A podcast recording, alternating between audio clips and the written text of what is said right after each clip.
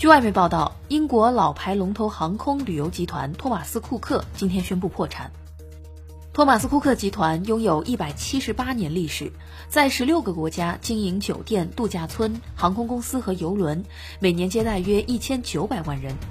该公司破产将导致超过十五万名仍在其服务期限内的英国旅客滞留。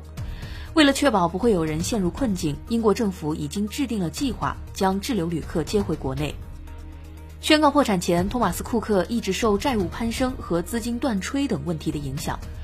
与此同时，自去年五月以来，受英国脱欧的不确定性和旅游业激烈竞争的影响，托马斯·库克的股价下跌了百分之九十六以上。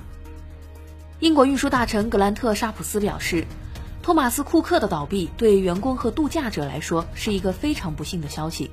全球将有二点二万个工作岗位面临风险。英国外交大臣拉布说，政府可能不会救助托马斯·库克。